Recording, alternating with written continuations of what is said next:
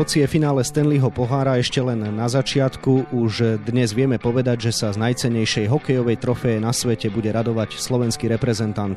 Tretíkrát v histórii majú totiž obaja finalisti profiligy vo svojom týme zastúpenie spod Tatier.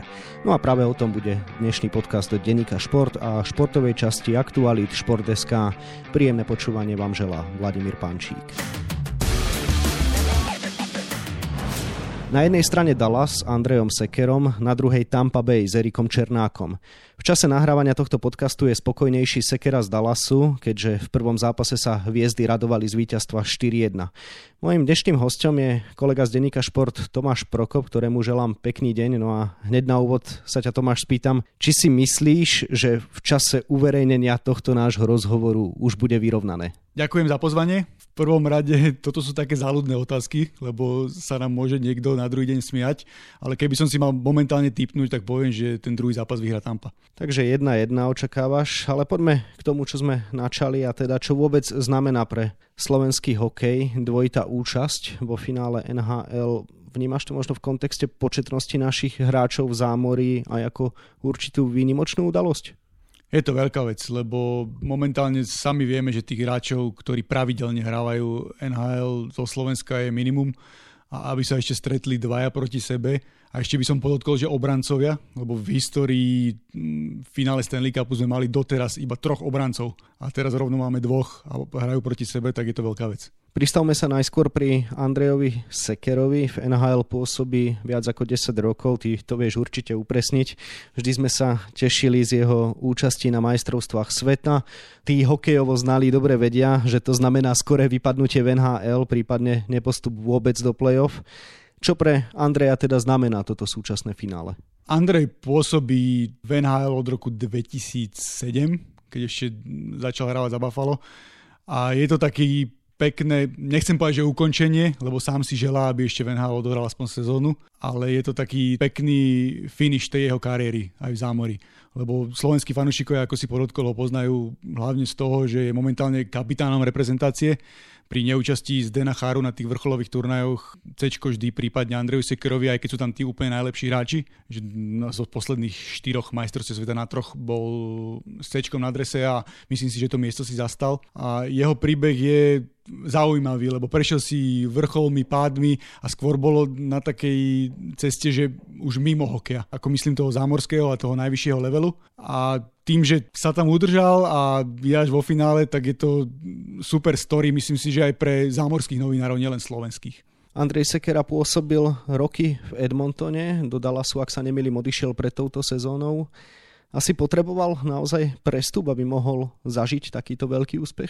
No tam to bolo trošku komplikovanejšie, lebo on keby reálne ešte dodržal tú zmluvu s Edmontonom, tak ešte budúcu sezónu hrá v drese Oilers, len oni kvôli nabitému platovému stropu a možno s nejakou nespokojnosťou s výkonmi Andreja vyplatili ho z kontraktu. Tým sa on stal voľným hráčom a mohol podpísať s ktorýmkoľvek iným klubom NHL.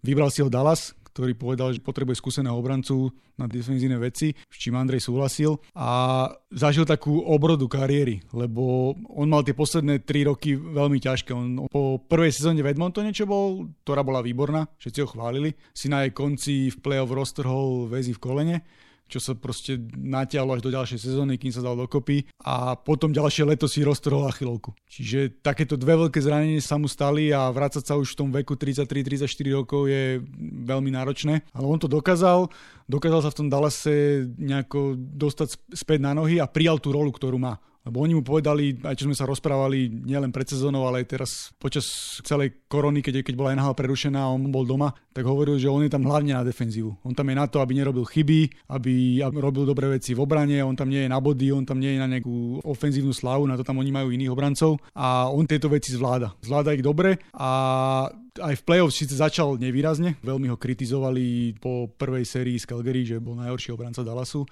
Ale Andrej tými skúsenosťami sa vzoprel a odvtedy patrí k najlepším hráčom Dallasu. A pritom oni vyradili aj Colorado a Vegas Golden Knights, čo boli jedni z top favoritov na Stanley Cup. Paradoxom je, že práve v Edmontone sa môže tešiť, keďže tam sa hrá finále NHL. Aspoň bude vedieť teda, ak Dallas úspeje, do ktorého baru má zavolať spoluhráčov. Bolo by to také pekné zarozučinenie, že klub, ktorý ho vyplatil z kontraktu a už ho kvázi nechcel, a a v play-off sa mu vôbec nedarilo. Zase Edmonton ďalší rok sklamania, tam všetci vieme, že tam hrá momentálne najlepší hokejista sveta Connor McDavid a im sa zase nepodarilo nejako play-off preraziť a stále čakajú na ten úspech a hráč, ktorého odpisovali a nechceli ho, nakoniec môže zdvihnúť na hlavu ten najslavnejší pohár. Myslíš si, že toto je už Sekerov vrchol kariéry, že naozaj keď dosiahol toto finále a nebodaj, ak sa podarí ešte víťazstvo, že si môže povedať, zažil som všetko? Nechcem mu tú kariéru ukončovať. Myslím si, že stále má na to, aby odohral aj 3-4 roky, aj možno aj viac vrcholového hokeja. Neviem, či v NHL, možno niekde v Európe alebo na Slovensku. To bude záležať od neho, ako sa rozhodne. Určite to je jeho vrchol. On bol síce kľúčovým obrancom spolu so Zdenom Chárom v 2012, tej našej poslednej medaili pod Vladimírom Vujtkom v Helsinkách na majstrovstvá sveta, kde sme boli strieborní, a takisto bol spoľahlivým obrancom na poslednom svetovom pohári, kde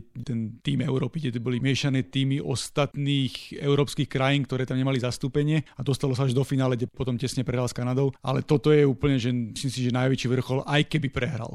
Kým Erik Černák je mladý, tak Andrej má už naozaj roky v NHL za sebou, tak možno taká sugestívna otázka na teba.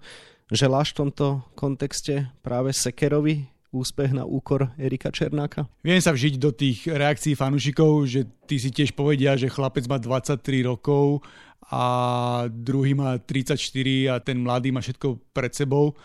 Ale ja dám k tomuto taký príklad Jaromíra Jagra. Ten vyhral úplne na začiatku, keď bol tínedžer v Pittsburghe Penguins po boku Maria Lemieux dvakrát Stanley Cup a všetci si hovorili, že teraz ich pridá mnoho a bude to obrovské a všetky tieto veci okolo. Kariéru mal perfektnú, v finále si zahral už iba raz a už ho nikdy nevyhral, a NHL je tak strašne vyrovnaná, že keď máš tú šancu vyhrať, tak treba potom ísť. Tak a z takého aj novinárskeho nejakého hľadiska nechcem povedať, že komu by som to viac doprial. Obidvaja si to zaslúžia za tie výkony, ktoré podávajú. Poďme teda k Erikovi, ten má, ako si spomenul, len 23 rokov, no už je teda vo svojom prvom finále NHL. Je to očakávané? Má naozaj nalinajkovanú kariéru tak, že smeruje k týmto úspechom? Erikova kariéra bola pekná od začiatku, už v tom zmysle, že v 16 rokoch hral na majstrovstvá sveta 20 rokov a draftovali ho v druhom kole Los Angeles Kings, ale týmu vôbec nedali šancu. Tam si ho vyhliadol ešte vtedajší generálny manažer, legenda Detroitu Red Wings a potom manažer Tampy Steve Yzerman, ktorý si ho osobne vypýtal na trade, ešte mu telefonoval, oni ho zobrali do tej svojej organizácie a tam ho vychovali. A síce trošku dlhšie možno čakal na prvú šancu, ale keď ju dostal v tých 21 rokov, tak hneď naskočil do NHL ako hotový hráč. Čiže vlastne on sa hneď zaradil medzi tých vyťažovaných obrancov týmu a nikto nepochybuje o tom, že hrá každý zápas a patrí medzi dôležitých členov dostavy. A keby som k tomu povedal, tak Tampa je momentálne jeden z najlepších klubov NHL. Že ako som spomenul, NHL je veľmi vyrovnaná, ale keby som mal spomenúť, že top 5 momentálne klubov NHL, tak určite medzi ne patrí Tampa. Tak aj to svedčí o nejakej kvalite toho Erika. Mali sme už vôbec mladšieho Slováka vo finále NHL? Mali sme. Andrej Mesaroš mal fantastickú kariéru na začiatku v NHL, keď ešte hrával za Ottawu, a on mal tuším 21 rokov len v 2007, keď hrala Ottawa v finále. A Richard Zedník takisto po boku Petra Bondru v 98. hral v finále NHL, ten mal 22, čiže boli mladší ako Erik, ale oni prehrali. Čiže Erik môže byť najmladší víťaz slovenský. Hovoril si, že Andrej Sekera je pomerne dôležitý hráč Dallasu, aj keď musel prijať určité úlohy a už nepatrí medzi tých kľúčových bekov v týme NHL. Akú pozíciu má teda Erik Černák? Ako je on dôležitý pre Blesky? Ich pozície sú podobné, ale Erikova je trošku väčšia. Tiež je vyslovene defenzívny obranca a používajú na defenzívu, lebo Tampa Bay má vo svojom strede Viktora Hedmana, čo je momentálne asi najlepší obranca sveta. A je tam aj Rus Sergačev, ktorý je výborný ofenzívny obranca. Ale Erik tam vyplňa takú tú medzeru, ktorá im chýba v tvrdosti. Všetci vieme, že to je urastený veľký chlap, ktorému nerobí problém zhodiť rukavice, urobiť poriadok pred bránkou. Teraz boli krásne sekvencie, ako postupovali do finále NHL cez New York Islanders, čo je asi najnepríjemnejší súper v hokeji. By som to možno porovnal nejakým Talianom vo futbale, že proste to výborne bráni, je taký kondične nabudený tým. Bola tam taká sekvencia pár zostrihov, kde Erik sa hádzal do striel, dostal strelu do hlavy, do ramena, do chrbta, a on proste sa vždy postavil a nerobil mu to problém, a v Amerike ho radí aj kvôli tomu, tým jeho vlasom a tomu zovňašku porovnávajú k Ivanovi Dragovi, čo je záporná postava síce z Rockyho, ale všetci vieme, že to bol fantastický boxer, ktorý proste všetko vydržal, tak to oni majú nejaké porovnanie k Erikovi. Andrej a Erik sú teda každý trošku iný. Aký majú oni vzťah medzi sebou? Myslím si, že veľmi dobrý. Je to také symbolické, lebo keď si spomenieme na posledné majstrovstvá sveta na Slovensku, ktoré síce nám o krôčik ušlo zase to štvrťfinále, ale naši reprezentanti podali v Košiciach výborné výkony a obrovskú zásluhu na to majú práve oni dvaja, ktorí hrali tú elitnú dvojicu. Erik dával góly, Andrej zase výborne bránil a tými skúsenostiami ho doplňal a mohli sa vyrovnať doslova, poviem, že možno s hociktorou dvojicou, ktorá na tých majstrovstvách sveta bola. Čiže dá sa očakávať, že nech už vyhrá ktorýkoľvek z nich Stanley Cup, tak príde gratulácia z druhej strany. To si myslím, že jednoznačne. Myslím si, že tých slovenských hokejistov je tak málo v tej NHL, že tam by nikto asi nemal problém medzi sebou. Škoda len, že Stanleyho pohár nepríde na Slovensko. Áno, toto je najväčšia škoda, že momentálna situácia, keď sa hrá bez divákov a stále pandémia zúri vo svete a nemôže sa len tak cestovať, tak určite Stanleyho pohár nebude s hráčmi cestovať po svete.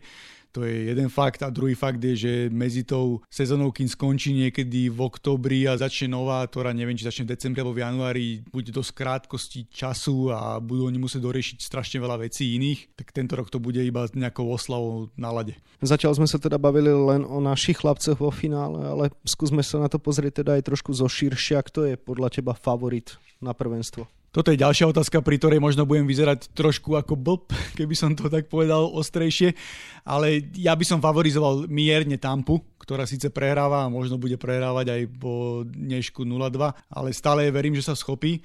Na druhej strane ten Dallas je výborne poskladaný tím na playoff. Oni kedysi boli známi tým, že to bol čisto ofenzívny tím, ktorý dáva veľa gólov, ale oni prerobili celú tú svoju zostavu a hrajú pozorne v defenzíve a vedia vyhrávať aj také zápasy, čo sú 1-0, 2-1. Rozchytal sa im výborne bránkár Chudobin. Na druhej strane je zase Tampa, ktorá má úplne komplexný tím. Tam je Kucherov, ktorý patrí medzi najlepších hráčov NHL, Brayden Point, Andrej Vasilevskiy, o ktorom hovoria, že je možno najlepší brankár na svete momentálne, že takú tú pomyselnú korunu možno prebral po Henrikovi Lundqvistovi a Kerim Priceovi, plus spomínaný Viktor Hedman, strašne komplexný tým.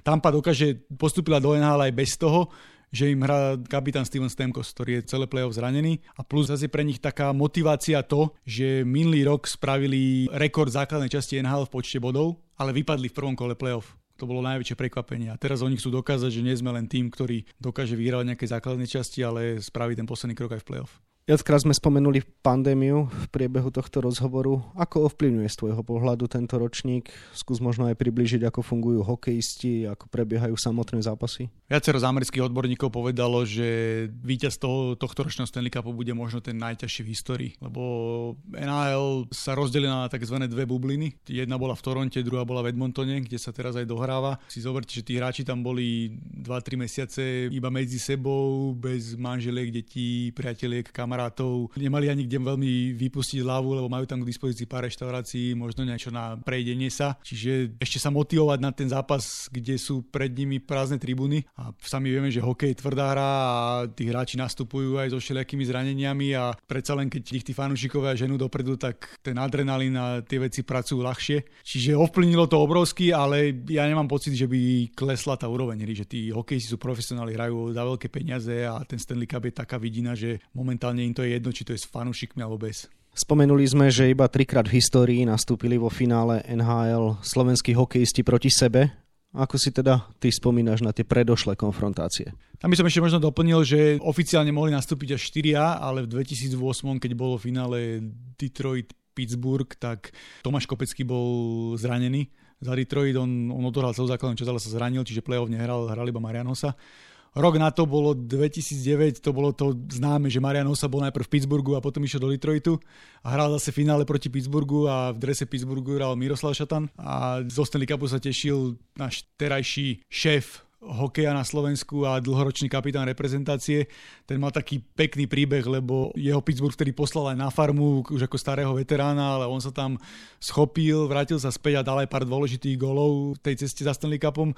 A Marian Hossa bol vtedy úplne na vrchole, jasná superhviezda, strašne veľa bodov, jasný líder Detroitu, oni boli favoritom, ale nakoniec tesne prehrali a boli z toho smutní. Ten Marian si to vynahradil o rok, keď vlastne prvýkrát vyhral Stanley Cup v Chicagu a potom ho zodvihol na ruky ďalších 2-krát. 2013 je podľa mňa asi najväčší úspech v histórii slovenského hokeja v NHL, čo sa týka týmu, lebo Chicago vtedy hralo s Marianom Hossom a Michalom Handzusom, čo sú dve legendy proti Bostonu, kde bol Zdeno Chara ešte ako kapitán. Bol som aj osobne v Chicagu, čiže zažil som tú atmosféru finále NHL a poviem všetkým, čo hovoria, že v Amerike sa nepozbudzuje a nie je tam atmosféra, tak hovorím, keby ste boli na finále NHL, tak budete takí ohúčaní, že nebudete počuť ďalšie 2 dní a bolo to úžasné a vidieť týchto našich velikánov, ako hrajú, ako proste získajú ten Stanley Cup, aj to, ako Zdeno Chara mal tú smolu, že prehrali, bolo niečo úžasné a myslím si, že toto neviem, či sa niekedy ešte podarí, že takéto finále zažijeme, že kde budú traja takí naši veľkí hráči s takými obrovskými kariérami za sebou, ktorí patria do tej pomyselnej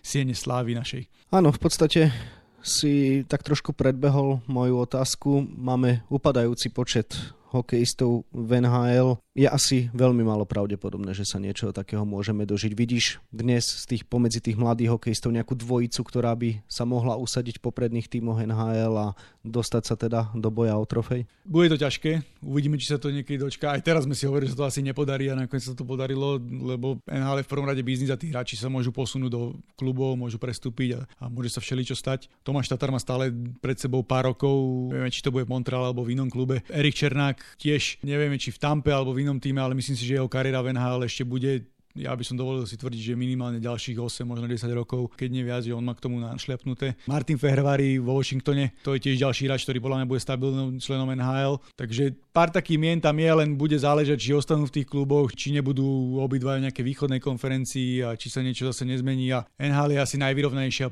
profesionálna súťaž, taká tá top na svete, že to je, dovolím si tvrdiť, že možno vyrovnanejšie ako, dajme tomu, futbalová Premier League, alebo o ktorej sa hovorí, že tiež ju môže vyhrať hocikdo, ale NHL fakt môže vyhrať úplne hocikdo a hocikdo môže ísť z toho, čo oni radi používajú v tom From Zero to Hero, takže je to veľmi ťažké odhadovať, ale tých počtov tých Slovákov NHL nepribúda a budeme asi na to čakať dlho. Pristavme sa ešte pri jednom Slovákovi a to je Zdeno Chara. Jeho Boston mal patriť medzi favoritov, no vypadol práve s Černákovou Tampou. Všetci sa dnes pýtajú, bol to posledný Charov zápas?